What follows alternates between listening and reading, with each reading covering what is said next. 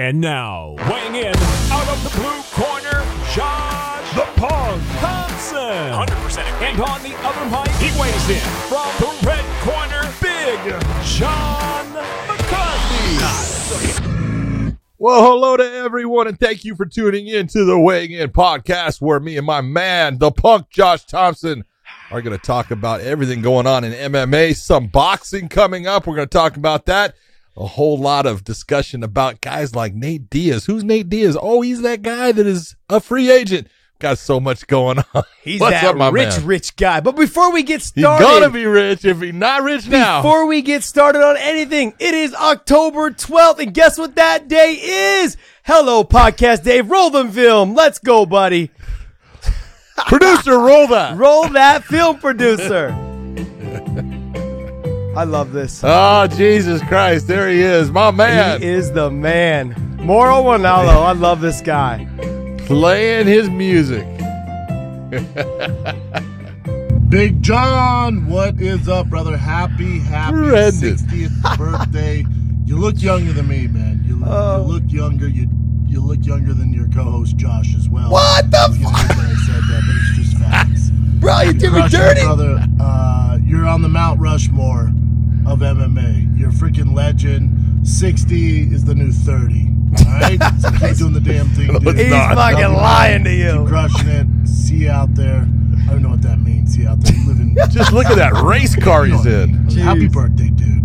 I'm surprised he Big can fit in that John, Porsche. What's going Ah. on, buddy? 60 years old. You got me by a year. Actually, it's a half a year. I'm 59 and a half now. He oh looks are so good. I am so lucky. Actually, With those new veneers. If I was there, I would turn you over and spank you just like I did Tito. And you know what? His oh, corner wouldn't be going crazy saying he's tapping. Throwing, throwing So shade, glad throwing you were in shade. that fight. I got to tell you. Love it. I love it. John, the Ace Boom Coon, my man who got me into Bellator.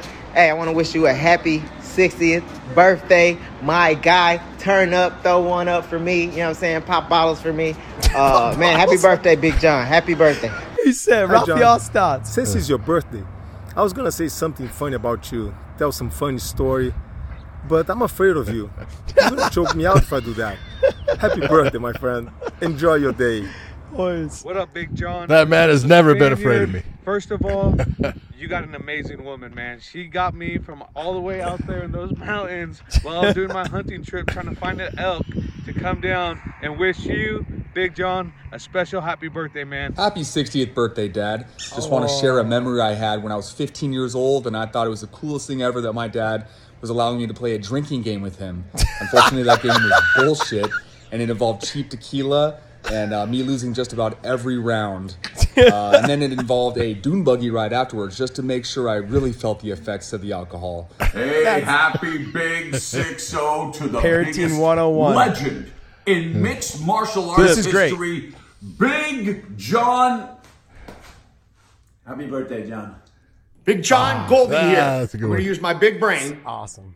I was one of the roasters at your Old school. 50th. You are now 60. That's 10 years. That's a decade. Wow. big brain. Thank you for always having brain. my back. Thank you for always being my big brother. And thank you for moving to the broadcast position so that you don't block every single camera with that eclipse of a backside that you happen to possess. It is Are you pretty ready? big, John. Are It you is. ready? Let's get it on. John got that big hammer. Happy birthday. Oh, shit. Boss Root. Happy birthday to you. Yeah, John. That's it, my man. 60 years old. I'm 57 years young. You're 60 years old, and that's how all your friends, go. your older friends, your same age friends, are going to sing to you a happy birthday song. What's up, Big John? Oh, Want to wish you a happy Oh, birthday. The dirty Mid jers. So look good, brother.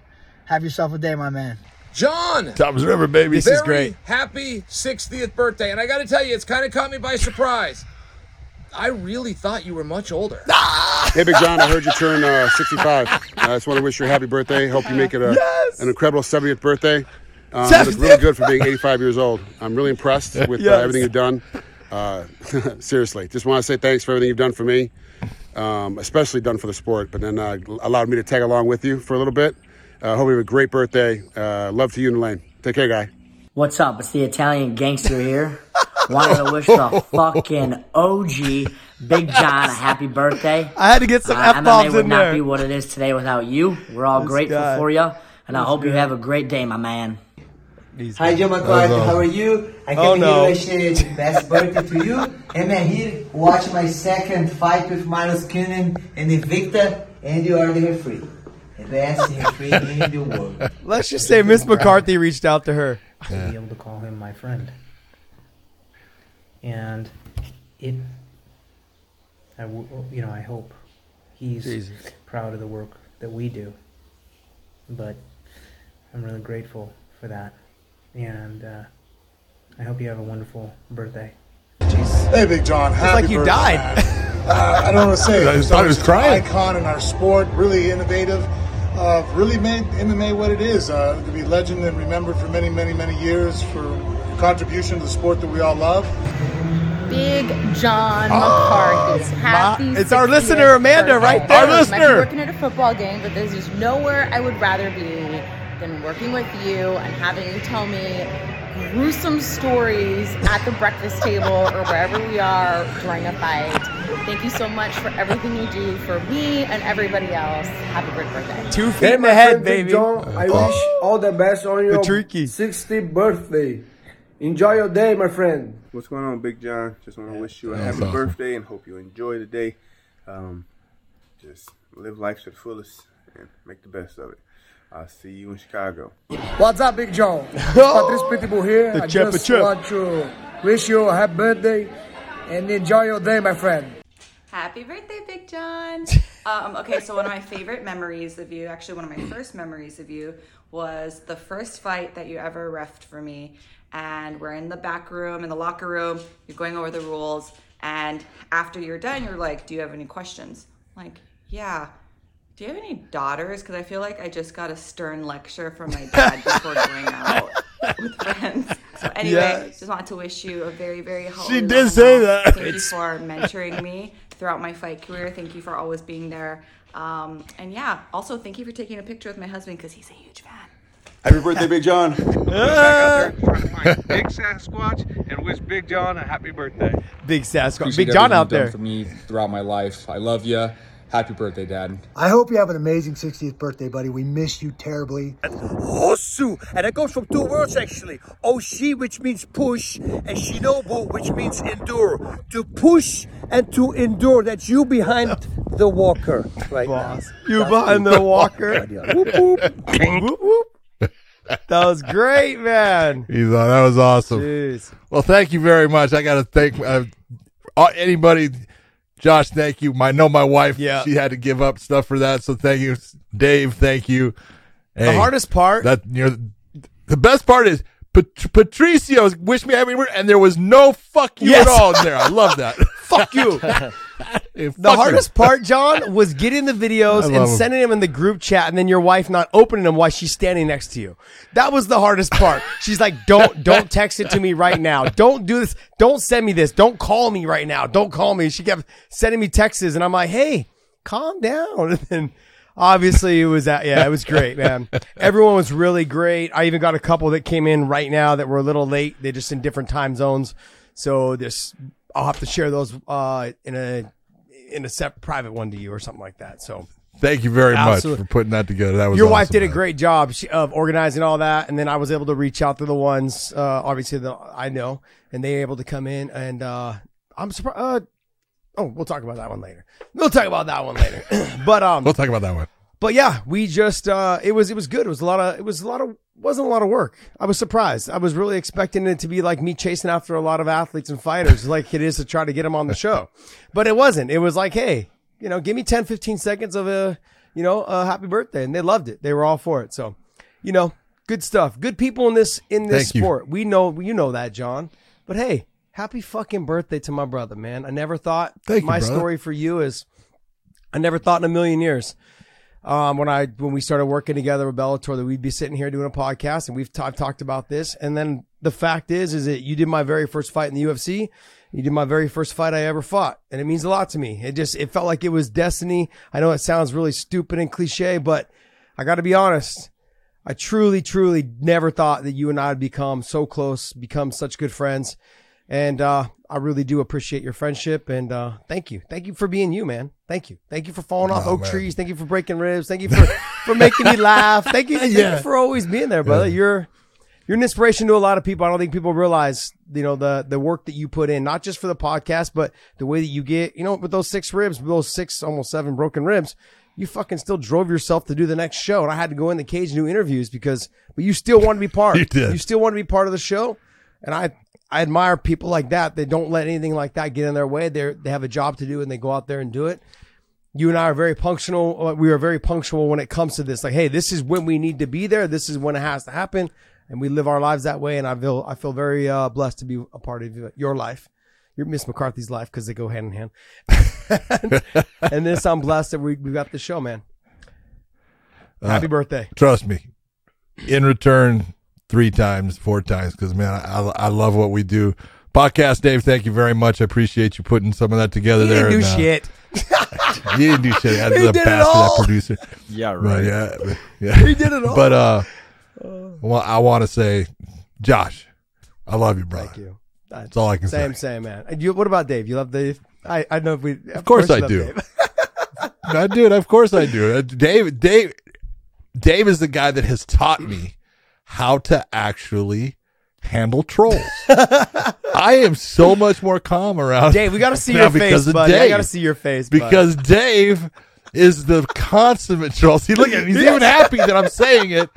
Okay, and I'm going to bring this up later. I swear to God, I am because uh, he has been the guy that I go. You know what? I see what he's doing, and I love it. I really do love it, and the fact that he's continuing on, and then I'll make him think that I'm really pissed at him. And he- there's times that he actually gets to that point. He's like, "Uh, are are you serious or are you kidding on this one?" the best. Because Uh, you just never tell with an old grumpy man, you know. You're just like, oh, exactly. maybe- See, old and grumpy. It's all right. Well, you guys don't get because you guys don't see the texts that Dave sends me. John, I'm seeing on the group text. John's getting after Dave. Getting, you can tell he's getting a little heated, and Dave will send me like a little cringing emoji, like like that, and separately, or just one that goes like he just. Ha- it's like, oh my god, he's in shock. Like, what do I do now that he's mad at me? oh, he's mad. And then he gets on the Uh. show and he goes, he goes, uh, "Are you talking? to me? Yeah. Of course I am. Why? right? I was just, check- I was just seeing if how far I could go with it. Too. the one thing I can say though is that See, I've, turned, I've also turned John into a troll. That's what I've done. Po- podcast Dave has really taught Big John uh, patience. Because then when we first started this, man, he wanted to strangle you at least a hundred times. I had to talk Big John off of the cliff at least at least ninety nine times. Yeah, he's 99, And then huh? John finally got over it and realized that this is just who Podcast Dave is. but uh he gets it done. From the bottom of our hearts, at the Weighing In Podcast, Big John, we love you and happy, Happy birthday, birthday. happy sixtieth birthday, my man. Hey, thanks, brother. I appreciate it. Let's get on with this crap because we got fights to talk Let's about go. and other things to do. Man, all right. The UFC Fight Night 212. You're looking at this as the main event, and I'm just thinking, you know, yeah, a lot. There's a lot of people out there that may not know one, you know, of these fighters. Maybe they don't know either one, but Alexa Grasso is a dynamite fighter. I know that you kind of think she's okay, and I'm not talking about her fighting ability. I think everything. I think she's very talented, man. She's extremely talented. She is talented. She's stand up wise. She's always been talented.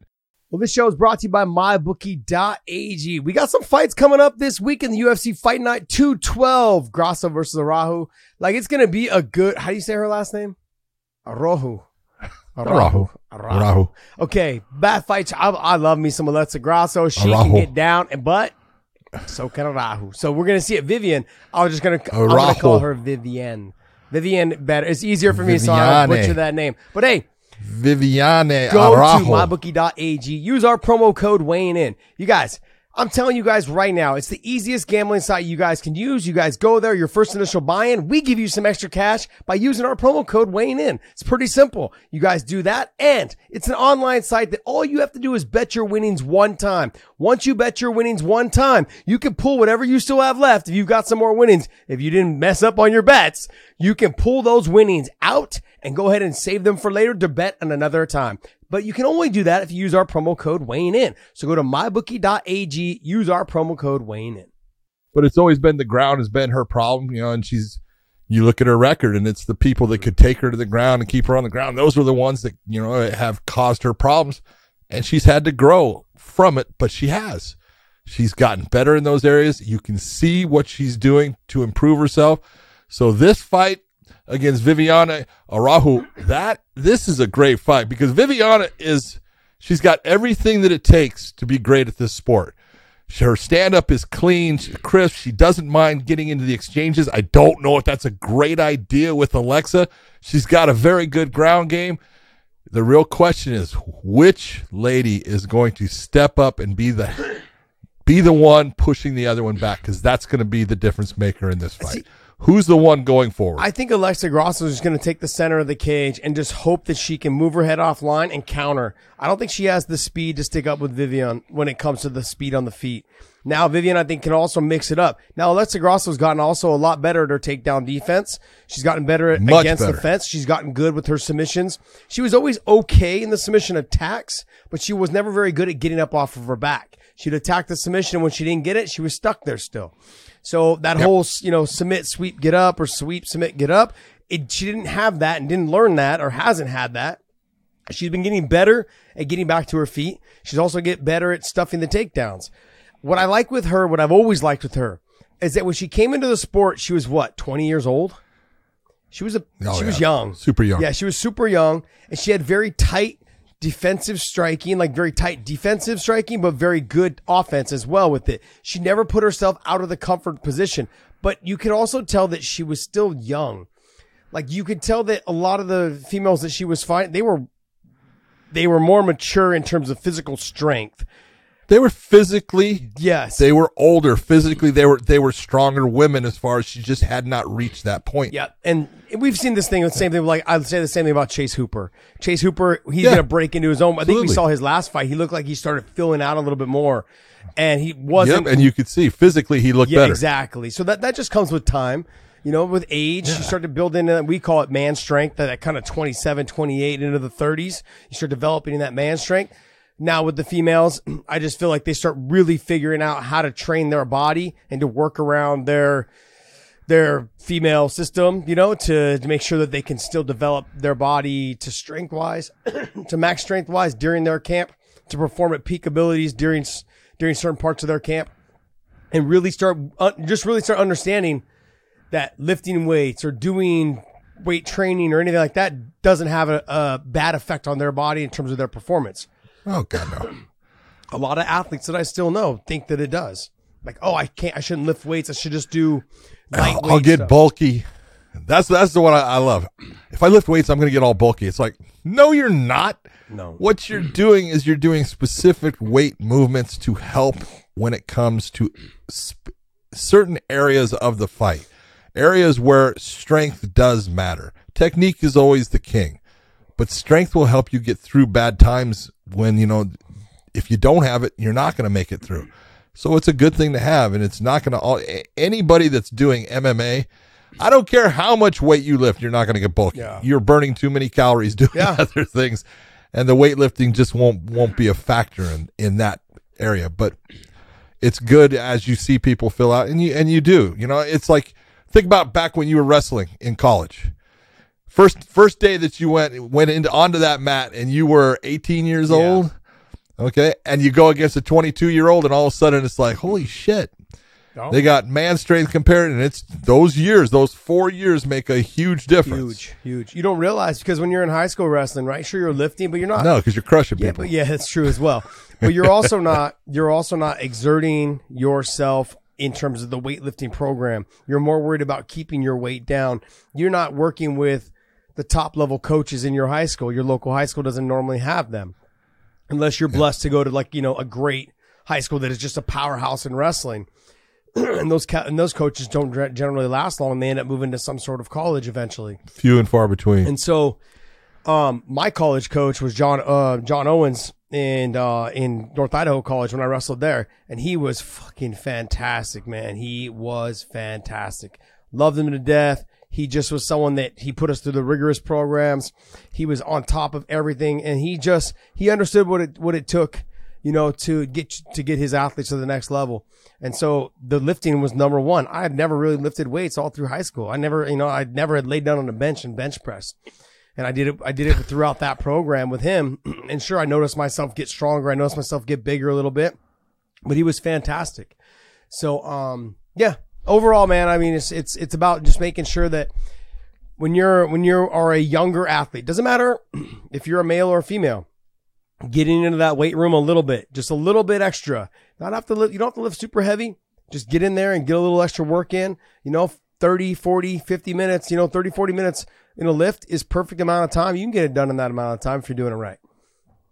Absolutely. So but this this actually should be a very good fight.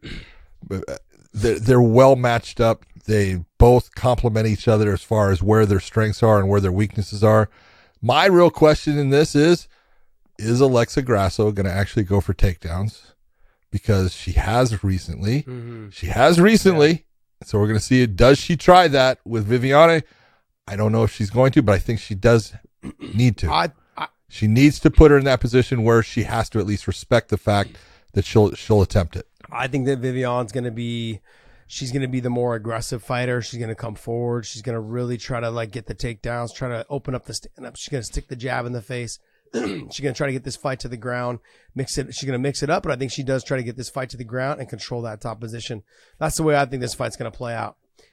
Who's next? Co-main event: Cub Swanson, our man Cub, against Jonathan hmm. Martinez. How do you see that going going? to be a tough fight. That's going to be a tough That is a fight. tough fight. Jonathan That is Martinez. not an easy fight for Cub. He's one of those guys. He's a stud. He doesn't look like he does. It doesn't look like he's got a lot of power. Doesn't look like he's on point. It's very accurate, and he fights so composed. John, he's one of those guys Yep. that it seems like he's just out there flowing with with whatever goes on in in the cage. I couldn't even get those words out. They were, but it was he was flow. He flows with whatever goes on in that cage. He will stuff takedowns. He will get takedowns, but he will stand. He will trade, and he will make you miss offline and then counter you. He lands big shots. He does have power. He's very accurate with his strikes. He's a patient fighter for being as young as he is. I believe. Can you pull him up? I think he's only what 24, 26? Maybe I'm wrong, but I think he's young. I believe he's young. 28. Sorry, 28. I was way off. Yeah. I was way off. But he he's he has that style of which he's just very composed, almost like sniper like. And he's a very Yep. talented fighter. Cubs got his hands full. He is very talented, and he's got to me. He doesn't look that mm-hmm. fast, but he's. It's that whole you know when you talk about shooting, we talk about smooth as fast.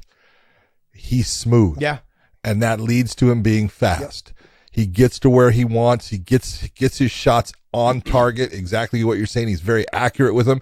He doesn't waste a lot of movement. He's got good movement, but he doesn't waste it a lot. He doesn't jerk around. He is looking for feints that are going to set you up to give him the opportunity to put shots on you. So this is not, you know, a lot of people are going to look and say, oh, Cub Swanson, you know, they're, they're going to try to give Cub, a, they're not giving Cub any goddamn fucking, No, no gimme you know, fights. uh, no gimmies on this one. This is a tough fight. The, the fight before that, I think, is a great fight. Askarov against Brandon Royval. This is a dynamite flyweight matchup. Askar is absolutely great with his wrestling. He's got good stand up. Uh, but Royval is dangerous off, you know, off the ground. And so, you know, Askarov's got to be careful. Look, he's good and he understands the submission game. And I, I do think that he has the advantage if you're looking who's going to be the favorite in it. It's going to be Askarov, but Brandon Royval can can pull off stuff. He's he's very well balanced. He's got good stand up. He's got a great ground game. He's dangerous, and so this is a, another one. You look great. I look at matchup. Askarov as being a little bit too much. And look, Royval, he's been fantastic leading up to certain stuff, up, to certain talent.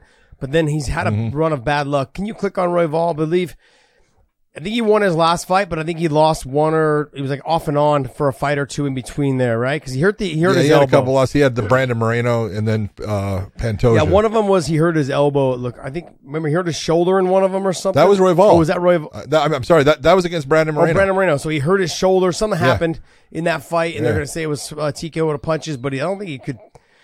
It was something happened to his, His shoulder shoulder was- or his elbow, I believe. I can't. Yeah. It's been a while back. Shoulder. And um, Yeah. but then that fight, and then he lost to Pantoja after that. Then he came back and had you know a couple good performances against Matt Schnell and then um, Monterio.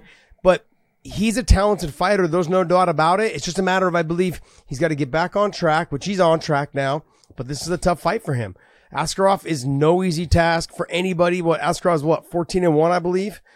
You know, he he's very well rounded. He will be in there grinding him out, trying to get right into his face, try to get a takedown or two, but landing the big strikes. He will throw big strikes to get in and close the distance. This is gonna be a fun fight. I believe it's gonna be a really good fight. I think it's a it's a fantastic. This is really you've got you got the Figueiredo versus Moreno coming up number four. People are to look at it and say you know whatever they want. I think it needs to happen. It's a good fight. I mean it's it's a it's a great fight, but it, it's a fight that needs to happen because they're even now. Mhm. There's you got a tie, you got a win and a win. Let's let's go with the last one. See what happens. And there seems to be Pantoja's the guy sitting there kind of in he's in flux. He's right in the right in that area where he deserves the title shot. He's just not in that, you know, area because of what's gone on with the the whole trilogy already by Moreno and Figueiredo. But you're taking a look at this one. This could be where the winner, you know, take this winner. They could even get a shot at the title with whoever wins it, or put Panto, you know, Pantoja in there, and you've got your next your next uh, challenger. I guess we'll see. We'll see. We'll see. Jordan Wright versus uh, Dusko. both guys fun to watch. Not you know the fight. Honestly, it's important to both of them. It has no bearing on you know who's gonna move up in rankings or anything right now. Both of them have have had some losses. They think you know again this is where the UFC tends to take guys that are coming off of losses, put them together where they won't get someone back on the right track, and so that's what you're gonna get in the middleweight division here. That's it's it's an enjoyable fight. What other fights on this card, John? Because like honestly, like this is one of those cards they've stacked it kind of towards the top with Cub and and Martinez, and you've got Askarov and Royval, and then of course the main event is going to be a scrap back and forth. And I think this Jordan Wright and Dusko fight is a good fight, but it's like no one really Yeah. knows them. They, like you know, there's going to be, but I think it's going to end up being a good fight. What is there any other fights on here that stand out to you? there's one fight that stands out to me, and there's one there's a fight that I mean I, I love one of the guys in it, and I, but his opponent is too good at right now. Uh, talking about you know Rafael Assunção, him against Victor Henry. Victor Henry is good. Yeah. Victor Henry is sharp. This dude is a freaking beast when it comes to this, how clean his technique is, and and to be honest, you know Rafael he's he's on the you know he's on the downhill side of his career right now. He has slowed down. It's made a difference in you know what's going on, and I just think that's going to be a difficult fight. Not that you know if he gets it to the ground, he's got you know a world of talent down there, and he can definitely get the win. But he's got to get the fight to the ground. Yeah, Rafael Assunção, he's you know he's on the latter end of his career, you know, and a Yep. lot of the guys they're going to match him up against right now are going to be guys that they're going to potentially try to build. So if he gets any big wins over the over Henry, then it should be. I mean, it puts him back into like talking about, hey, let's work into the top ten, top, you know. But then, where do you really want to go after that? That's going to be another. That's you want to keep fighting But those the one that I- guys? It's, Not it's a tough Not one. really. But the fight that I think is actually a really intriguing fight is Nick Maximov coming out of the Diaz camp. Hmm. He's kind of got the same attitude against Jacob Malkoon, who is a fantastic wrestler himself. You know, he, he lost his last fight, but man, the dude is a stud, man. And when he gets in the top position, he does not let off the gas. He f- does damage. So I think that's going to be another good fight. Hey, any of the ones that come from the Diaz camp, man, you should expect them to use that Stockton slap, yeah, and just start talking trash. So I'm looking forward to it all. Uh that's gonna Look at the one down. At, look, look at the first fight. Look at the very first fight. What do you see in there? I see Pete Rodriguez versus Mike, Jackson. Jackson. Mike Jackson's getting another fight in the UFC. After being told he would Got never beat get by again. Mickey Gall. What's that? After, wasn't he the guy that they said he would never fight in the UFC again? Yes, that's exactly why I said. Look who's back and fighting for the UFC. Mike what, what Jackson. happened? What did he do? Sorry, refresh my memory. CTE. Go. Remember, remember he he fought CM Punk and uh, he because he, did. toyed with him. Marijuana. Uh, Dana White said that, that it was ridiculous that he toyed with him instead of putting him away. And so he would never fight again. Yeah. Yeah, I- it's, and then it's I think that that fight that fight got uh, put to a no contest though. Oh, really? Because of That's right. marijuana? Good, yeah. Yeah, marijuana. I think it was something. And now, now they're allowing it. So stupid. You go back and change all those. know. You go back and change. It's those? ridiculous. so stupid. All right, that's But Pete Rodriguez, tough dude. He? He's actually he's a, he's a tough dude. You know, he came into the UFC last second in his first fight, and uh, he he ran into someone that was too good for him at the time. But this fight, he is this is a good matchup for him. I think Pete Rodriguez is going to do very well. All right, well, hey, that's gonna wrap up our. Uh, this is fight night, right? Fight night talk. Vegas Two- 62. Two twelve. Uh, well, it's UFC Vegas 212. 62. They call it. They don't Oh, actually call it the 62. Fight Night Okay, 212. Alrighty, all right. Oh, because it's from the Apex. You're right. Ah. Okay, okay, okay. What else we got there, podcast Dave? All right, we have a ton of boxing fights uh, this Saturday. Yeah, we do. Um, do you guys have a particular one that you'd prefer to discuss first? Uh, We have, hello. um, First off, the Devin Haney versus George Kambosos Jr. George Kambosos is the guy that beat Teofimo Lopez. And look at he is this guy. I, I love his attitude. I love the way he fights. I love the way he comes out. The problem with this fight Devin is Haney he's is fighting fucking Devin Haney. good. He is fucking there you go. Dude. You know, and you look and you go, oh man, you know everything about Kambosos. This is a rematch because Devin Haney beat him in the in the first one handily. and took the title from him. Beat Yeah, him he- he, beat him handily. He beat him handily. Yeah. And that's look at Devin right now. Devin Haney in that weight, dude. He's a he's so hard to frickin' hit, and he counters so well. You know, Yeah. maybe Kambosos has figured something out. Kambosos is the guy. He's more of the brawler. He gets inside. He bangs away heavy body shots. It's still going to be very difficult for him to to touch Devin Haney with a solid shot. I look at it. I look at it this way, John. I'll be watching I, I am going to watch Yeah. it, but I look at it this way. Give me the stat. What's the stat? Isn't it like 80-20? The person who won the first fight is going to eighty percent win the second fight. Oh, yeah. It's something. It's something Yep. ridiculous like that. It might even be more especially than when they're especially when they're younger. Then it's even more. And then on top of that, right? He he, he kind of ran away with the first fight. It was kind of one sided. I don't know if and it was down in and it was down in Australia. it is hometown. Yeah. So uh next fight. Would you like this fight, Clarissa? Clarissa, Shields? Sh- Go ahead. I do like this fight because look, Clarissa Shields, two-time Olympic gold medalist, she's fantastic. Savannah Marshall is someone that beat her as an amateur, I believe. Mm-hmm. Savannah Marshall is 12 and 0. Josh Clarissa Shields is 12 and 0 in the boxing realm. And you look and you go, this is as good a matchup as far as that we've seen in women's boxing besides Amanda Serrano versus Katie Taylor. This is a great matchup because Savannah Marshall has knocked out. I don't want. I, I'm not exactly you know to say in those 12 fights. I would say her last six fights have ended with a knockout or a TKO. Producer, pull that up. is incredibly unusual Producer, pull that up. for Savannah Marshall knockouts. women's boxing. Her record. Pull up her Yeah, record. just, just take a look at her record. but she got her hands full. Clarissa Shields now has oh, Clarissa Oh, yeah. Shields Oh, dude, time. absolutely. But John, Clarissa Shields time away from boxing to, to fight MMA. Is that enough to Mhm. slow her down to where Savannah has a, uh, a better opportunity to finish her in boxing, or It is the question. or beat her?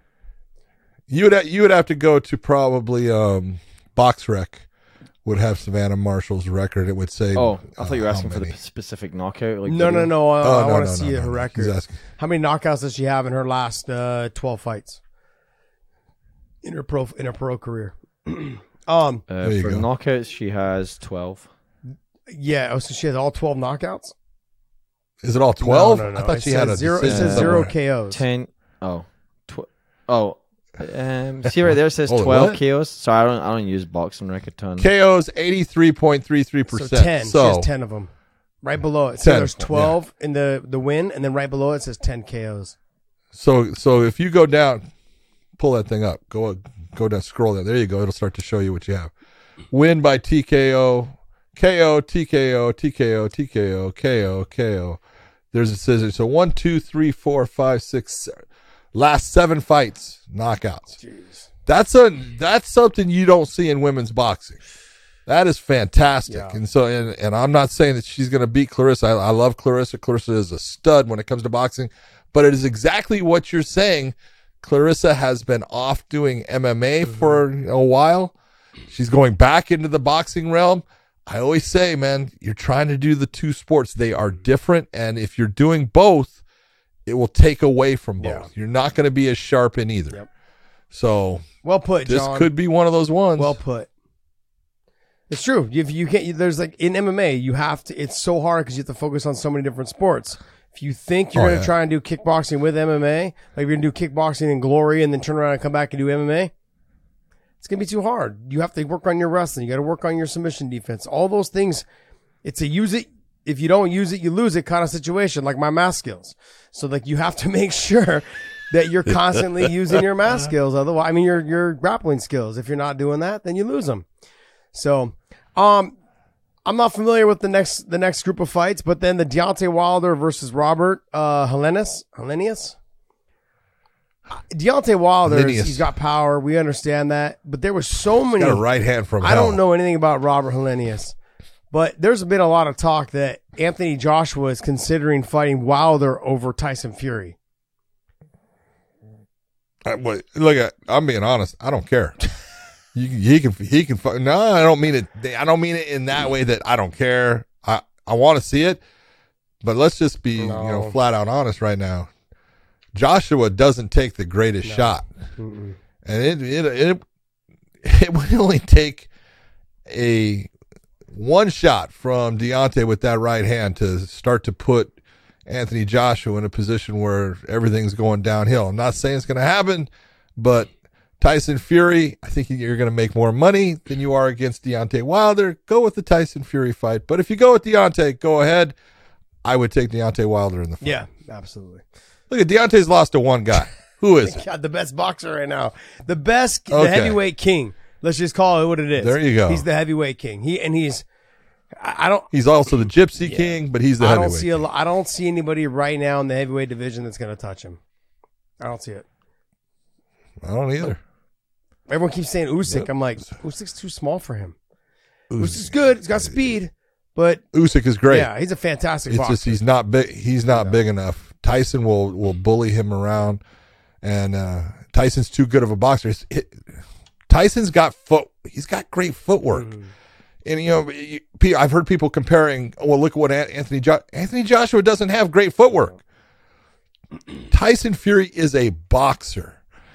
He can box. He can put his hands down to the side. He moves his head well. The guy, look at the guy. You got to give the guy the credit that he deserves. He's a hell of a goddamn heavyweight boxer. Absolutely. He's not a slugger. He's not a knockout guy, even though he can knock you out. He is a boxer. Damn right he can knock you out. Look how fucking big he is. Fucking, his, if his fucking forearm fell on me, he'd kill me. Jesus. All right, next, Dave. What else you got for us, bud? All right. Well, now that we've talked some boxing fights are coming up, let's talk some announced. Oh, actually, sorry. I have one that's well a little bit more important than that. I, I thought it was all fights because we have a stack of fights that we have to talk about that were just announced. So, all right. But before we Yeah. get to that, we have um, the biggest lightweight title fight, and you know, at least at least the last few years. Um, Okay, I was gonna say up. this is the biggest one. At least Ever? No. Probably since Khabib. Probably since Khabib was in. Khabib in and Conor, division, right? Khabib and Um, Conor was the biggest. It was actually the biggest pay per view ever. So let's just. Well, well, come on. It was, it was Khabib and Conor, but then it was, it was Khabib and Justin Gaethje. That was bigger. No, it wasn't. But people, yeah, but they were saying it was. Mm. Tell me they weren't saying it was. I don't know who is who saying they was, but it, whoever they was was wrong because there you go. And Conor has been that's a next level that, that no one else is going to touch for a long time. It's just not going to happen. For it's going to be a while before that. What 2.4, 2.5 million views or too many? Two- yeah, yep. it- that's not going to be broke for a long time. Pay-per-view especially the way the pay per view is going right now. Not views. Yeah, sorry, buys. My bad. Um, so so we have that fight coming up uh, later this month, and Mm-hmm. which is Islam had- and Oliveira. Islam and Ol- Oliveira, yes. Let's uh, qualify it Next week. And then Volk came out and said he's basically the fill-in for that main event if something Yep. should happen. And then Beneil Dariush comes out and says, "Wait, I thought I was told I'm the fill-in." So now we have this conflict. So, A, who do you think's the real fill-in? Who do you want to be the re- real fill-in? And what happens? Do we even need a fill-in? Do you think this is going to fall off? Is everybody thinking? It's real simple. Who's who? Who has been booked on a flight to Abu Dhabi? There's your fill-in. Let's just be honest. Because if they haven't contacted you about a flight, I guarantee you, you ain't the fill-in. I, I think they're both already there. I think they're both already there. That's one, and then two is because I saw Dariush doing an interview. It looked like he was there uh, you know, um, with people that I know that are there uh, already. Uh, Volk, I, I don't know. I mean, he said he's going to be there, so I don't know what that meant. If he booked his own flight or if they booked his flight for him. But that being said, I really, to be honest, I could see the UFC doing both and saying, "Hey, you potentially could be a fill-in if someone falls off." But I also look at it as you can be a fill-in if this person falls off, and you, you're a fill-in if this person falls off. It makes sense. Uh, Volkanovski, if it's if I think How does that make because I believe if Oliveira fall or not Oliveira, but if Islam falls off, you slide Volkanovski in there because it, Oliveira used to be the former champ, and now you want to make sure that you're having Volkanovski fight who used to be the champ. You know, multi what he defended his title two, two, two, two and a half times, whatever. He should have been able to defend it three times. um, but you have Volkanovski first, Oliveira, and if Oliveira falls off, you slide Dariush in there because Dariush is ranked high. And why why risk Volk right now for that until you have yourself a real champion? Like I good point. I would rather see Volk fight the real champion, not. Yeah, and right now everyone says, you know, the champ has a name, Charles Oliveira. No matter what I say, man, the guy to me is his cha- is the champ. Even though it's a vacant Yeah. title, he's the There's no he's the fucking champ. And what they did him dirty. Yep. You know, and uh, you know he should have made the weight. I get it, but let's be real; these scales are not always the most accurate, and you, should have been able to make. You should have been able to fight for the title. Um, but I just look at it in that way. I could see them saying, "Hey, if is if Oliveira falls off, let's have Dariush and Islam. They were already supposed to fight. Dana White likes that fight. He's brought it up publicly and said he likes that fight. And you really want Volkanovski to fight someone who is the established champion, so he can beat that established person and say, "Hey, I am the lightweight champ." If that happens. And I think I think everyone believes that Oliveira is currently the champ. The champ has a name, and it's Oliveira. And Islam's going in there fighting who many people believe is the champ.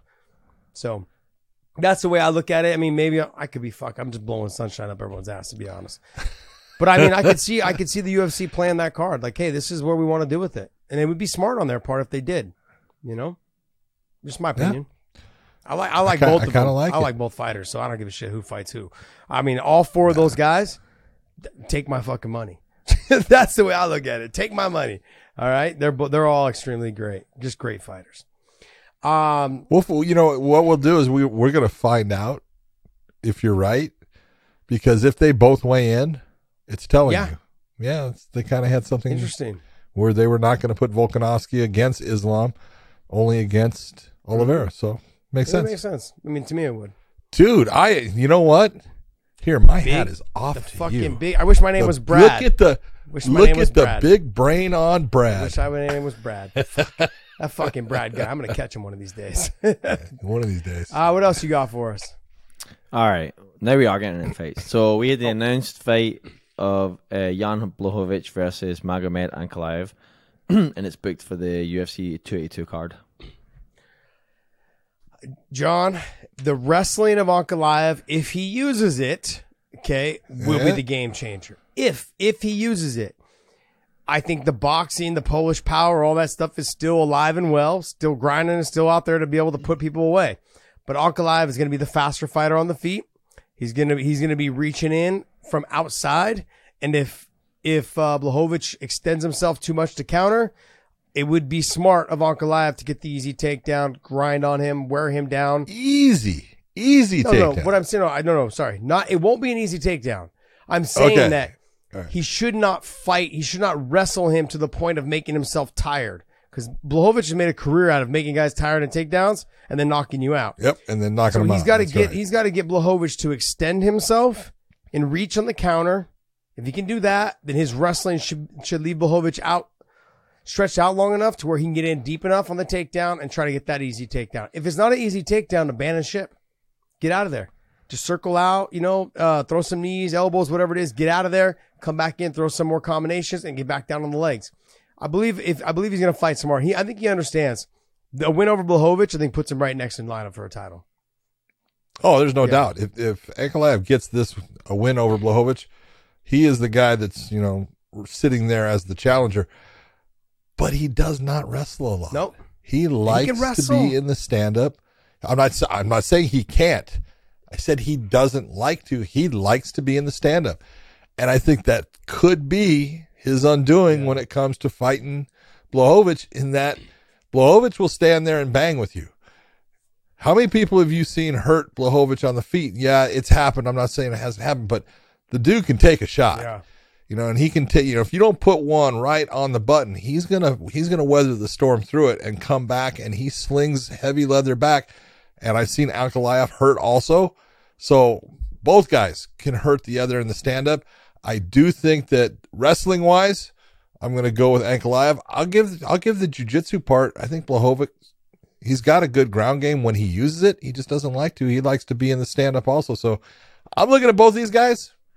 I think it's going to be a stand up war. I think whoever handles Ankalaev as a manager and a coach, if you're not fucking wrestling, you need to be fucking fired. Now, I do. I think he has a chance on the feet. I do think he has a chance on the feet. Sure I think he's got a fucking almost 80, 78 percent chance of beating him on the ground. That's what I think. And it's, it's- I don't understand fighters that would not take that opportunity and be like, "Hey, let me just make this easy. Make sure I get my title shot." You know, and get to the If he takes him down and, and ground and pounds and uses, you know, that great base that he has and just mm-hmm. just slowly diminish him, make you know, make him less and less each round that goes by. That's your way to get a, a win. Dave, how old is Ankalaev? He's got to be what, 31? Hmm. I mean, he looks like he's about 50, but fuck. 30 years old. Yeah, 30 years old. He's like in his prime.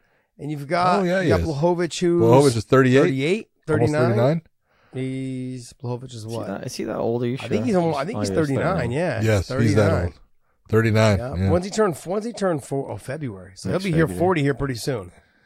So, I mean, I tell my half of these guys just, I mean, for Jan, just for fucking being so competitive at, at an age like that, 39. Shit, I couldn't wait to get out of the cage at 39 years old. What about a guy named What about a guy named Glover? right? Guys fucking winning championships at Fucking what, amazing. 42? 42. Jesus, man. Fucking crazy. See my fucking Randy Couture, that guy, what, 40, when did he win his last title? 43. 43? 43. Ugh. like I, can't, Yeah. I couldn't imagine getting hit like that that hard, and he still fought until he was forty seven, right? Randy, Yeah. 48. that's why that. But then again, I look at, but I saw he, I saw the happy birthday video. He's got those nice veneers. There's a reason for that. Yeah, that, that was that was that was courtesy of Yeah, Leono. Leona Machida. Son of a bitch. that son of a gun. Got him. Uh, what else you got for us, Dave? All right. Uh, Producer, have, roll up some news.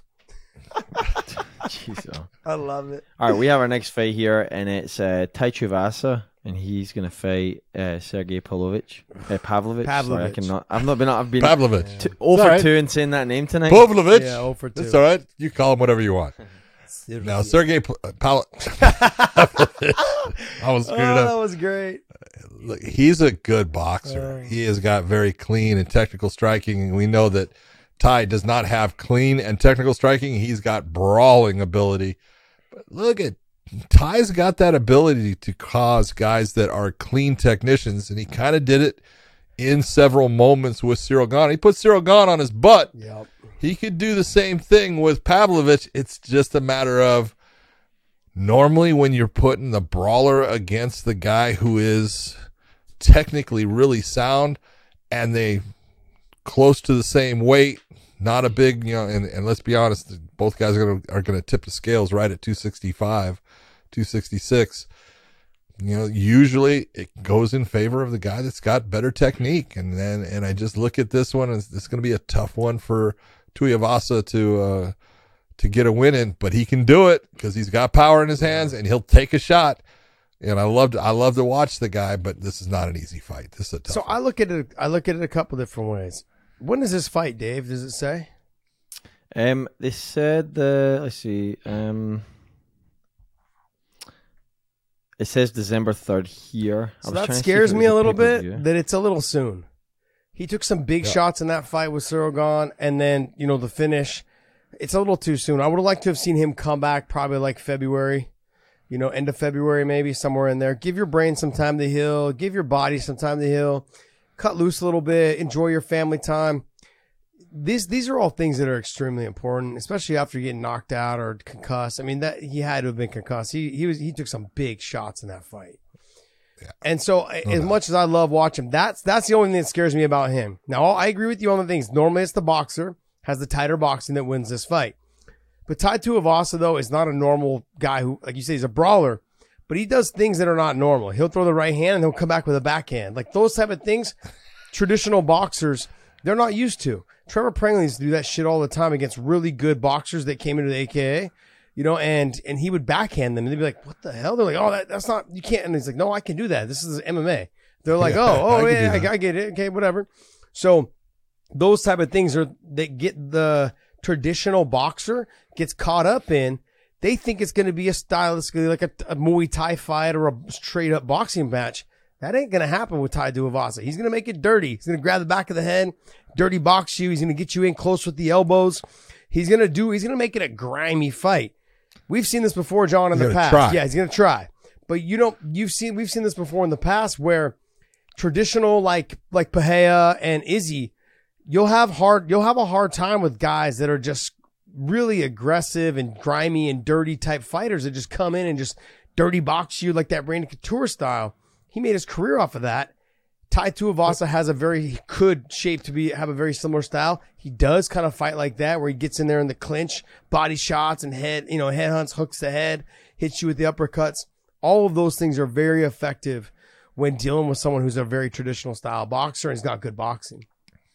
And that's why But- that's why a lot of these guys have a hard time in bare knuckle. But Okay. he also does wing big overhand rights from the He outside. does. Yeah. And when you are doing that against a guy who is technically good, Yeah. you're going to do it one time and he sees the setup, and the next time, Yeah. you're going to make you pay. That uppercut. It's going to be Yep, bad. yep, yep. So Got to see if the uppercut gets there before the overhand right does. It will every time. It's shorter. I wonder though. What I wonder is if Ty, because Ty's pretty fast for the size of this guy. He's a fucking mountain of a man. He's pretty. He's got some speed behind him. You know, and then I also know that Sergey is not going to be someone who uses the footwork as well as is Ciryl Gane. Ciryl Gane's moving, lateral movement, keeping. No, his- he does not move like He's going to stand his ground and try and get in there and box you or you know whatever. So I mean, Ty, like you said, Ty's got a chance. but he, but but but Ciryl doesn't try to hit you with big no, shots. he doesn't. He's a big guy. But Sergey does. Yeah, that's true. You know, Sergey does. We're gonna find out. I think it's a little bit too early for him to come back. Just my personal opinion. Yeah, yeah. All right, else? next one. All right, we uh, also have Alexander Gustafsson returning against OSP, and it's going to be on the same card as Blachowicz and Ankalaev. Wow. Again, the UFC taking two guys that uh, have had some losses, putting them together. OSP going against Alexander Gustafsson. I, look, if you're going to put, and I, I love the fact that he's walking through. Where's he at right there, Josh? forum. He's at the forum. I can see He it. is at the forum in, in Inglewood, I. California. Yes, sir. But you look at this, it, it makes sense. You know, you got to get one guy either back, and I think they're looking at Gus and uh, saying, well, either Gus or OSP. They've both been good for us. I think this is a good fight. Uh, I think it's. A, I actually think it's a really good fight for Gus. OSP has slowed down a lot, and he's taken a. That speed difference now Mm-hmm. has made the difference between him getting wins and not. Do you look at it like they're going to put him and OSP in there? This is going to be at heavyweight, I'm assuming, and then and then they're going to say, hey, if the winner, if if not the winner, but if somebody in the main event, which I'm assuming is going to be Sergey and Ty, that if one of those guys falls off, they push this one of these guys in there. I don't think this is going to be at, at heavyweight. I think it's going to be at light heavyweight. All right. G- Gus came back at heavyweight, didn't he? I thought he did. He did, Okay. but then he went back to light Gotcha. heavyweight. It's His last it- fight was at light heavyweight. It does say it's a 205, Oh, okay. All right. Well then, and it says his heavyweight fight was one off. okay, okay. Because I remember OSP fought at heavyweight as well. yes, Yeah, he did. yeah. Okay, so I just But he went back to he went back to light heavyweight. God, I thought they both just stayed up at heavyweight. All right, next Yep.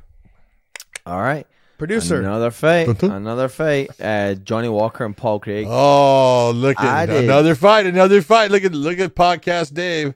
Podcast Dave, do you have a uh, Little biasness a- there? like a a little bias in this fight at all? Well, not really, because Johnny Walker's the name of a Scotch, and then Paul Craig is actually Scottish. So not, I, I could take nice either call. one. nice call there, Dave. Wow. Look, I, it's funny. I, I, I spoke with Johnny Walker recently, and uh, he is his his head's in the right place. The one thing that we talked about, uh, you know, simply put, you can't fight to make your promoter happy. You got to fight to protect yourself. And you know, a lot of people, you know, want to be exciting and they want to be doing those things that, you know, put people away real fast, but you leave yourself open. He realizes that now. He's not going to try to do anything that is putting himself in that position to be uh, taken advantage of. He's got the right mindset now. He's got a good team behind him. He obviously needs to stay off of the ground with Paul Craig. Paul Craig has proven that look at he's a he's a a specific type of fighter. He's a guy that's in the stand up, he's not that dangerous. Put him on the ground. He is a dangerous guy from his back, from the top position. Doesn't matter. If the fight hits the ground, he's got the ability to end it. Johnny Walker knows exactly what he's going in there with.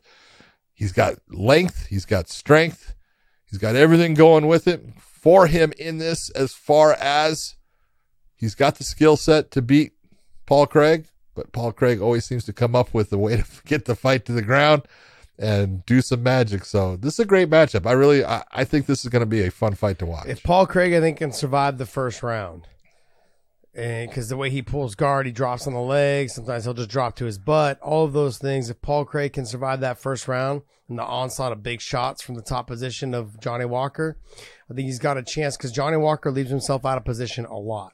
Whether it's ground and pounding, whether it's on the And that's feet. what we were talking about. Yeah, he can make that That's mistake. But if he understands, I don't know. If Paul Craig doesn't have the wrestling to take anyone down.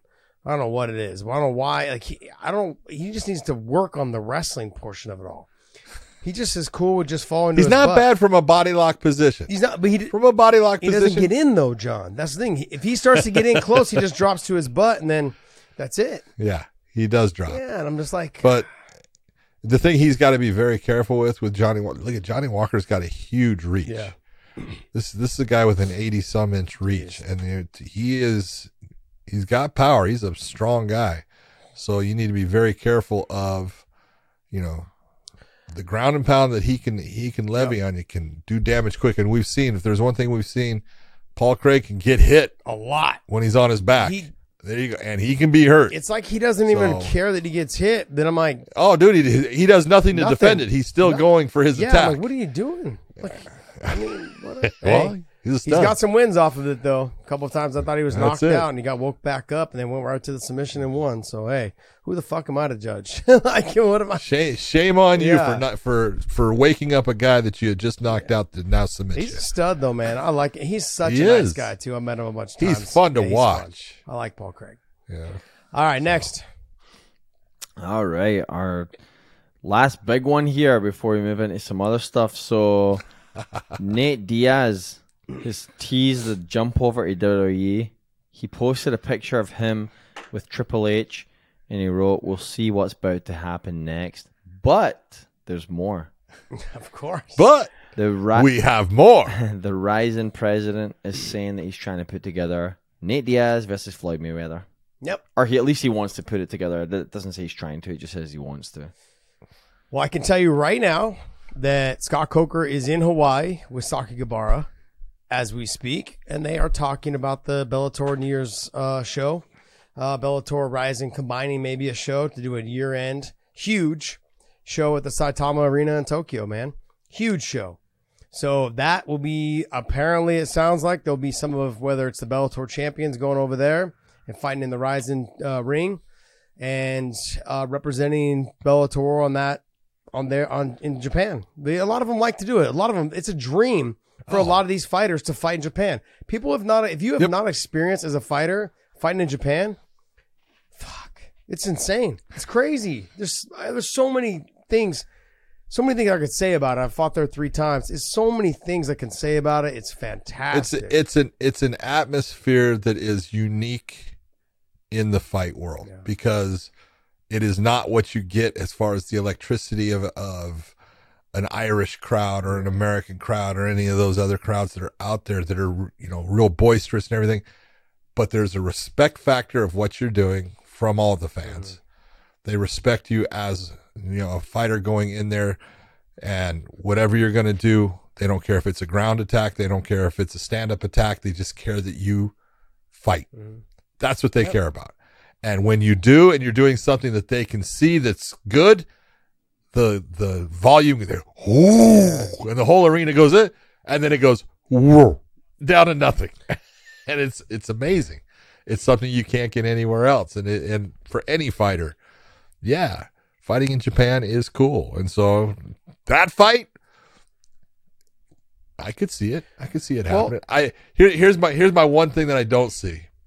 How does the guy in Nate Diaz, the guy that you can look say as real as it gets, right? Because that was the old UFC slogan, you know, as real as it gets. And so Nate Diaz is a guy, he's as real as it gets. How could he be going over the? WWE? John, you don't know how he's gonna over at E. WWE. there it is. I got it. Dude, did you see that? Dave. I just took Dave, and just pulled Turn it your right camera in. on, dude. We got to see the emotion on your face as you try to dig John, yourself out John, of this one. John, go No, ahead. Go ahead. Go ahead, Dave. So we, ha- ahead, we Dave. have it. We, it's all made up, John. The whole story is here and it's ready. It's built, right? It's all you- made up. Are you? Are did you? Did you just hear No, no, yourself? No, it's real life. It's all made up. Nate has his last fight, right? Yeah. DC says some stuff about Nate getting smashed by Hamzat. He's lucky Hamzat fell out. Nate calls him a fat effer, right? DC goes to WWE and referees a match. Nate did. goes to WWE and hangs out. Boy, and he Triple looked good doing that, didn't he? We have the WrestleMania main event for Hollywood next year. DC's from not from San Jose, but you know he's based in San Jose. Nate Diaz from Stockton. WrestleMania's in Hollywood. We have the main event for Oh WrestleMania next year. Stockton versus AKA. Oh, jeez. Stockton versus Gilroy. Oh, man. I love it. It's a fight of the century, man. Fight of the century right Fight of the there. century. Nate Diaz against the Foot Locker manager. Exactly. That's fucked up. Big John throwing some shade towards my boy DC. Oh, come on. I love it. Come on. When you Oh. see DC in that black and Oh. white and oh. he's coming out, I go, someone said, someone said right, they go, he looks like a Footlocker manager. I go, oh my Oh, God, he does. Jeez. That was Big great. ass smile. You know what? The bet. The th- I want to say this, and and I mean this from the bottom of my heart. DC, I love the fact that you were able to do something. I, I know that was like a dream Oh, of his. sure. He loves He's that into stuff, that. And so he's so into it. And the fact that he could be part of that, that's one of those moments in time, priceless. Yeah. It's priceless, and, and congratulations to you for being able to be part of it. Kids got to see him do it, man. His family got to see him do it. Like, can you imagine your kids? I don't even know if his kids are into the pro wrestling stuff. I'm sure they are because his, his dad's a Oh, nerd. God, because it. of him. But like, just see Yeah. your dad walk out, be part of that. That's fucking fantastic. That's something that they'll never forget. Never forget. Yeah, it's awesome. So that's awesome. I think that's amazing. And uh It was. um, but I really believe that this fight right here on the But you- horizon, I think you hold on. You have to admit, I did suck Dave Oh, yeah, right in yeah. with that whole. But you also have to admit you underestimated the caliber of WrestleMania's potential main event next, year. what are you next year. talking about? How The can you how can you not do DC versus Nate Diaz for the BMF title in? WWE? the BMF title. this guy. You see? we, we got to come up with a we got to come up with a, a different BMF. It's got to be something with the W that it something It's in gotta there's got to change. the the the bakest MFR, er, right? 'Cause No, they, no, the they got- biggest They got to get high before the fight, and then they got to, they got to wrestle high so that they come out. Whoever wins is the bakest. Oh my Bakest. That's not gosh. a word, but it sounds cool. This guy, bake. Dave's face lights up every time WWE gets brought up on this show. It's like ding, ding. That's why I said turn your Ah. camera on. It's almost like the lights come on. Look at how look at how lit up his face is right Look now. at him. Th- He's just- there's a reason these guys have millions of followers on Instagram because they are both prepared to uh, get involved with the WWE. No, it's because they're Unlike- both fucking great fighters. That's why. All right, let's get back to the real fight. The the, the RIZIN interested in, in making the Diaz and the Floyd. I think they end up making that fight. I think because Coker's had a connection with Diaz for years now, him and his brother both. I think that um, while they were working this whole deal out with Bellator and with RIZIN, you know, for the New Year's show, I think that um, the connection with Diaz was kind of help made probably the bridge was broken maybe by Scott Coker to help get them connected to do this on the New Year's Eve show. And you and you have to figure that right now Nate is still in that 90 day period where he can only negotiate with the UFC as far as a new contract. Mm. But since he, uh, no, you, yeah, yeah, Is yes, it he over? Yes, absolutely. No, it's not over yet. It might be by the time that fight would take place on New Year's Eve, Mm-hmm. but being that it's boxing, he can negotiate. Interesting. Interesting. Free agent, he can negotiate a boxing. Wow. I didn't even think about that. I thought would have thought that it would have been up because he was fully released from his contract after he fought his last fight, but he has they have 90 matching rights normally. That's Yeah. right. Interesting. So he's right now, he's got, you know, but in boxing, he can go to boxing and, and do anything. him and him and Floyd, I really believe would sell a shit ton of pay per views. I'm thinking three, three and a half million.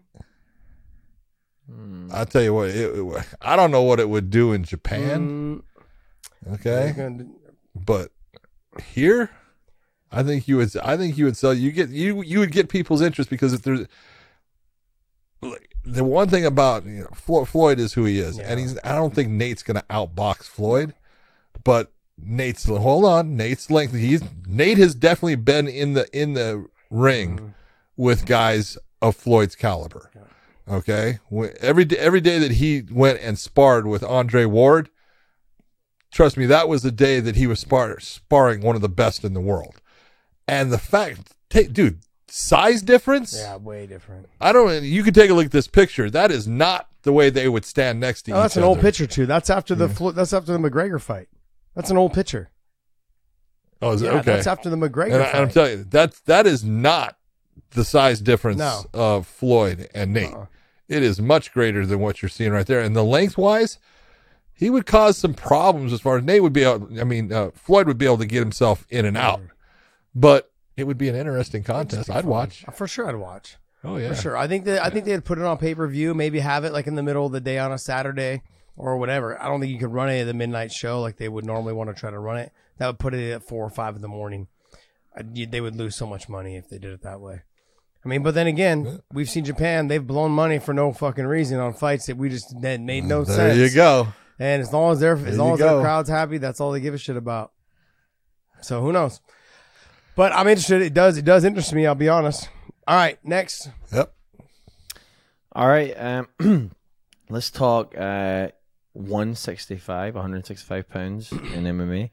Scott Coker basically said um, that he, so it came up and he basically said that he wouldn't do a 165 division unless everyone followed suit. And the reason he wouldn't do it is because he doesn't want he doesn't like the idea of fighters jumping promotions and like you know here you have to go to 165 uh, 155 but here you can go to 165 uh, but then here you got to go to 170 because of, you know like ONE FC that type of thing. So um so Scott Coker has kind of laid out his position on 165 and he'll follow suit, but um, it doesn't sound like he is interested in doing it by himself.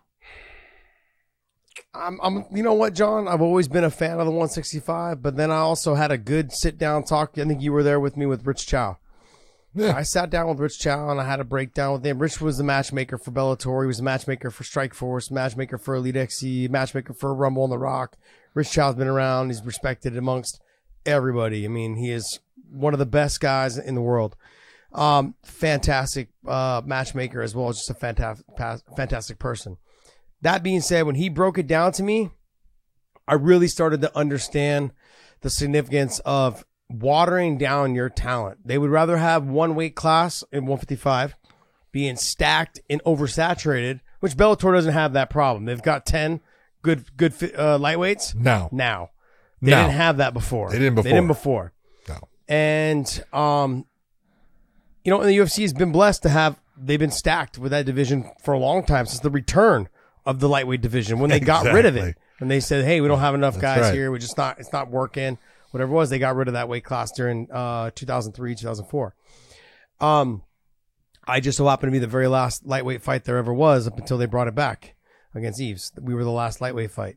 Um, that happening, I talked to Rich and Rich said, Hey, you're going to have guys at 170 now that are struggling to make 170. They're going to make 175 just fine.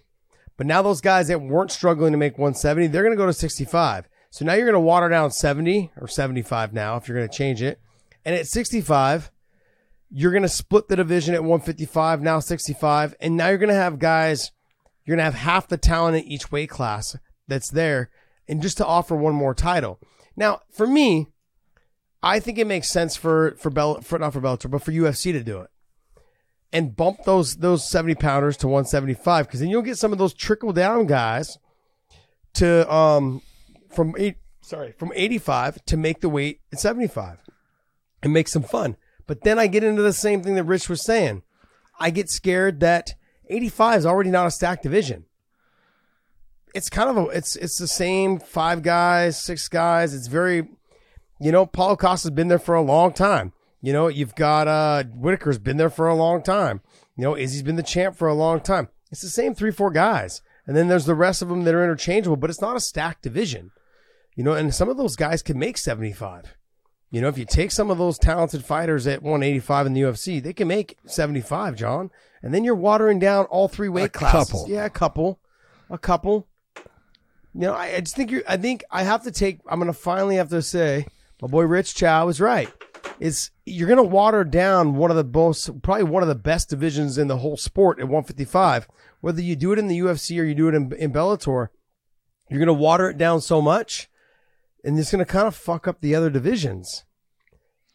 Let me let, here. Let me let me point it out to you this way. Then, Dave, pull up the UFC's rankings because the UFC absolutely could do Yeah. a 165 easily, and it would not water down anything.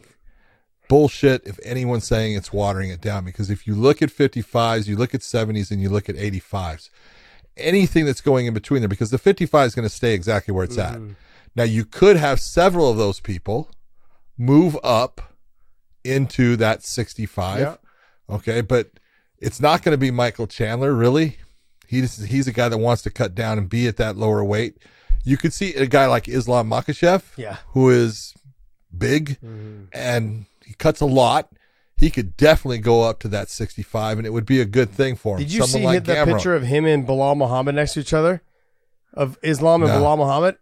Islam, Bilal Muhammad. It was like, I was like, what? And that's, but you could, you're not going to lose a lot. There's a maybe two guys in that weight class of 55. I would look and say you should go up to 65. It's going to help your career.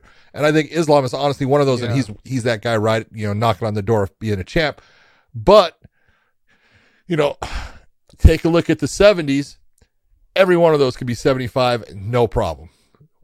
A couple could go to 65. Michael Chiesa could go to 65. Yeah.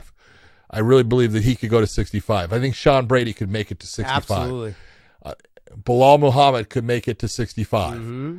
And maybe Gilbert, because Gilbert, you know, he's gotten pretty thick lately. Mm-hmm. And so yeah, he, he may have a little bit more of a problem. But Colby Covington and Gilbert could make it to 65. That that really is taking some of that out of there, Mm-hmm. but it, it's not taking so much that it's killing your division. You still have Leon Edwards at the top. You got Kamaru Usman. I don't think Kamaru can lose, you know, going down to 65. I think he would go to 75 and it would only help him as a fighter. And then if you take a look at the 85s, who's going to really drop? Darren Till's going to try to drop. Darren Till's going to try to go to that Chris 75. Curtis. That five pounds make a big difference. Curtis, Chris Curtis would, Kelvin Gastelum sure will would. definitely be the guy. I think Darren Till, going down Darren. Till would go back down to 60. It's I already said that. Oh, Darren okay. Till. Darren Till. I said that. That was the first one I said. He's going to do it. But Derek Brunson is not. You know, Alex Pe- Pereira definitely cannot. I don't think Marvin Vettori can get down there. I don't think Jared Cannonier can get down there. Sean Strickland could could possibly be that guy that could get down mm-hmm. into that. Okay, so really, we're talking four guys. What about Whittaker? You're not losing any. What about Whittaker? I know he's gotten bigger as he's Whittaker filled out could the definitely- weight, but he's talking about he's Whittaker talking about could going definitely- to, to 205. He's going to 205. instead of going to 75. So I mean, I could see him potentially making that cut to 75, but he is getting older and he's already put the weight on. He's matured in terms of physically. He's gotten Yep. a lot bigger, thicker. Physically, he's thick. Yeah. So yeah. So that'd be harder, I think, for him to make that adjustment to get back down to 75. But, he may try. But tell me that tell me if the UFC did that, it's gonna water things down. Bullshit. They're gonna have another weight class with great fights, a championship to put on the line at times. They have the personnel, Yeah. they have the lineup. They could do it no problem. I agree because you're also what you're what we're not even talking about is that you're going to get some of those 45 pounders to maybe trickle up as well to 55 Oh, yeah. because now that some of those other guys that you know the Islam Makhachevs that are spacing. big, you know, there's certain guys that are pretty big for the weight. They're gonna go. They're gonna finally go by the side. They're gonna go away. T- tell me 65 wouldn't be the perfect weight class for Islam. It'd be. I think it'd be Perfect. fantastic. Yeah, fantastic. Yep. I think. I think. I think had Khabib been around for that, it would have been. He would have done 55. He would have won the title and probably done 65. Yeah. He would have tried to do both. Yep. I guess we'll see. I guess we'll see what happens. But I understand why Scott doesn't want to do it. Um, I would like to see it us lead the way in it, but we just don't have the we don't have a deep enough roster to do it. That's the problem. Sometimes you can't do it, and Yeah. and that's you know when you, that's the difference Yeah. between looking at having a roster of 300 and a roster of 600.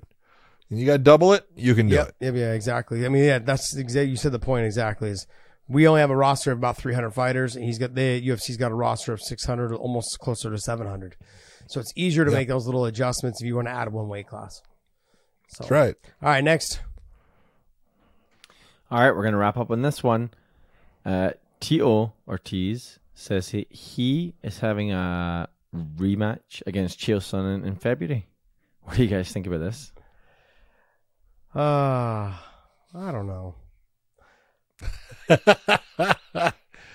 You know, it's funny because I know it's one fight that Chael would love to get back. He definitely does not like Tito. You know, most guys cannot get under Chael's skin, and he'll never show it, but he just doesn't like Tito. Okay. Tito, Tito got it over on what it was Bellator 170. Yeah. You know, and uh, Can I ask you a question? Yeah. John, where where are they going to do this fight? oh, I have no idea. Like, and if they do it, who's going to pay for it? Uh, see, that's you know, don't ask me. Maybe the UFC will have him back. Who knows? I don't think Bellator. I don't. I don't think Scott's interested in it. No, You know, not for the money that I know that Tito's been requesting for most of the places he's been going. He's been requesting a ridiculous amount of money. I don't, I, and I like Tito. You know, whatever. I like Tito. um, and I, I love Chael. Uh, Chael's Of course. he's a great. He's a great. great guy, man. Um, I- I don't, I don't know where they're gonna go to do this show. It's, I, I don't know. Huh. I, I'm interested to see where either. it'll end up. I don't think it'll end up at Bellator because I don't think we want to pay for that fight. Um, the I doubt the UFC would put it on. I really doubt it. So I you're gonna look too. at maybe like a Triller. Didn't Triller get bought by somebody?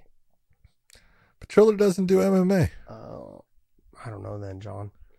I That's the Dorito chip, and Triller's just had a, another problem. Oh, so Jesus. I I don't see that one happening. I don't know where you would go, man. I don't know. Maybe bare knuckle boxing would do like some one off of just MMA. That's know. not an MMA. I know, but maybe you just never know, man. I don't know. All right. Well, hey, look if it happens. I know that Chael Chael said to us multiple times that that's what he's looking forward to is maybe another shot at Tito, and uh, you know Tito is still still willing to fight. Is what it is. Uh, all right, go to weighinginpodcast.com, pick up some of our merch. We got sweatshirts, sweaters, sweatshirts. We got sweatshirts, hoodies, long sleeves, short sleeves.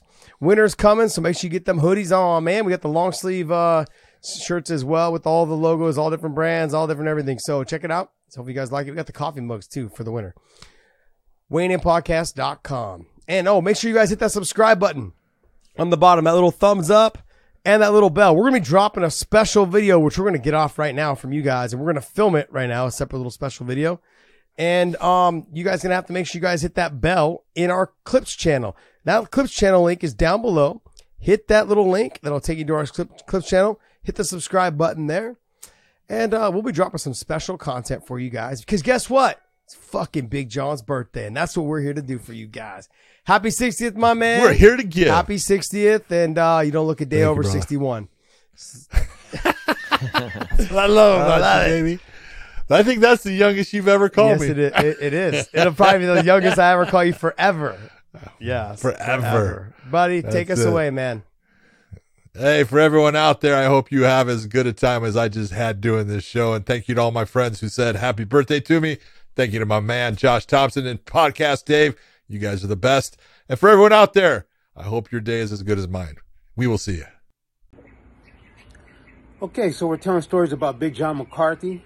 Happy to do it. Um, right away, I knew which story I was going to tell. I have a couple of stories about him, but I think my probably my favorite one to tell. Every now and then, I've got to uh, bust John's chops about this um, when the time was right.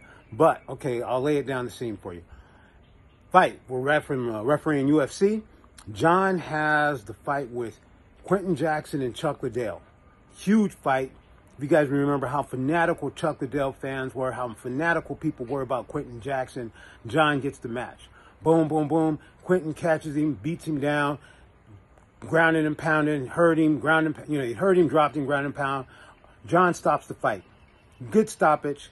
Clearly uh, was a great stoppage. But at the time, Chuck Liddell fans were rabid. And so in the corner, out of a certain area in the, in the arena, I mean, it's a big arena. It's T-Mobile.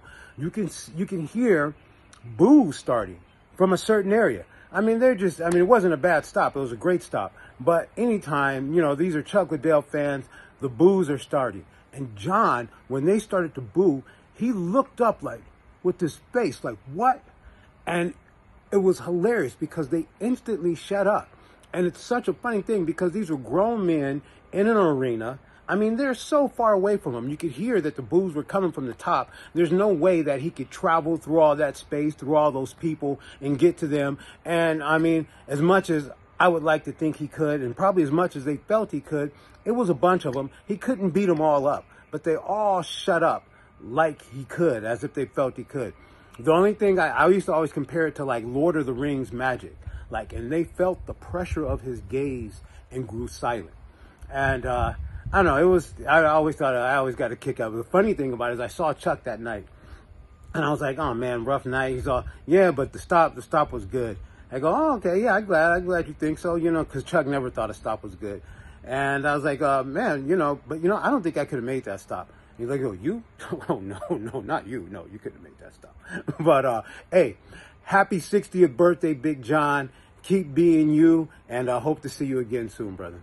To my all-time favorite ref, the Big Six Zero. Happy 60th birthday, Big John. I hope it's a great one and many more to come.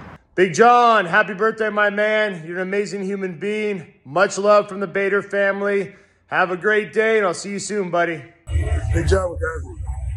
Damn, we're getting old. Turning 60, huh? All right, man. Well, let me see your thing. Happy birthday to you. Happy birthday to you. Happy birthday, dear John. Happy birthday to you. Have a great one, brother. I noticed most of the stories were about John making fun of us more than, you know, John, a funny story about John. So it was like John instigating or John, doing whatever kind of shenanigans as he would do. But there was one story that I thought of um, that I thought of about John. And it was our first event together, working together. It was at WEC in Sacramento. And John had officially retired as a referee, but was, was coming back. And you know, for whatever reason, in this situation, he was a, a judge at this WEC. So here, here we are, you know, John, who, for all intents and purposes, is the best referee, certainly most experienced MMA referee, judging, and me, you know, refereeing as a relatively new referee. but I was like uh, having this really bad back spasm where I couldn't, I like couldn't move very well at all. Could hardly breathe, you know, and quite problematic for refereeing. And um, I'm doing everything I can, stretching, taking ibuprofen, doing whatever. it's the event is about to start, and we're in the back, and I don't know if John was just saying hi or knew or was just checking on me or was just walking by, but here I am, this new person who really has never has no personal relationship with John at all, and here John is, you know. Um, as a judge getting ready to go judge the event. And he's like, "How's it going?" I'm like, "Not well at all. I cannot move. Um, I'm I'm really I can't. I don't know how I'm gonna referee." He's like, "Okay, well, you know, get down," and and um, he started like stretching me. He's stretching me out. So here we have this person that is for you know whatever reason judging when he should have been refereeing helping out this person who he's never personally really met before has no personal relationship with but he's just helping me. And it's a it's a big event for me. It's a big deal. Um, most people I've ever refereed in front of I'm sure at the time. And he uh, you know he he's the one who got me through that by doing that for me. It seems like a little thing but it, w- it wasn't a little thing. It was a big thing. And when i was putting together my stories about john i just kept seeing this overarching theme about regardless of if it was right for john or not he just did the right thing and I was just really proud to be able to call him my friend. Hi, happy birthday. Big John, happy birthday, buddy. You 60, sexy beast, you. I'm gonna give you a bite on the butt next time I see you. we just wanted to wish you the very best birthday, and we love you and hope you have a very special day.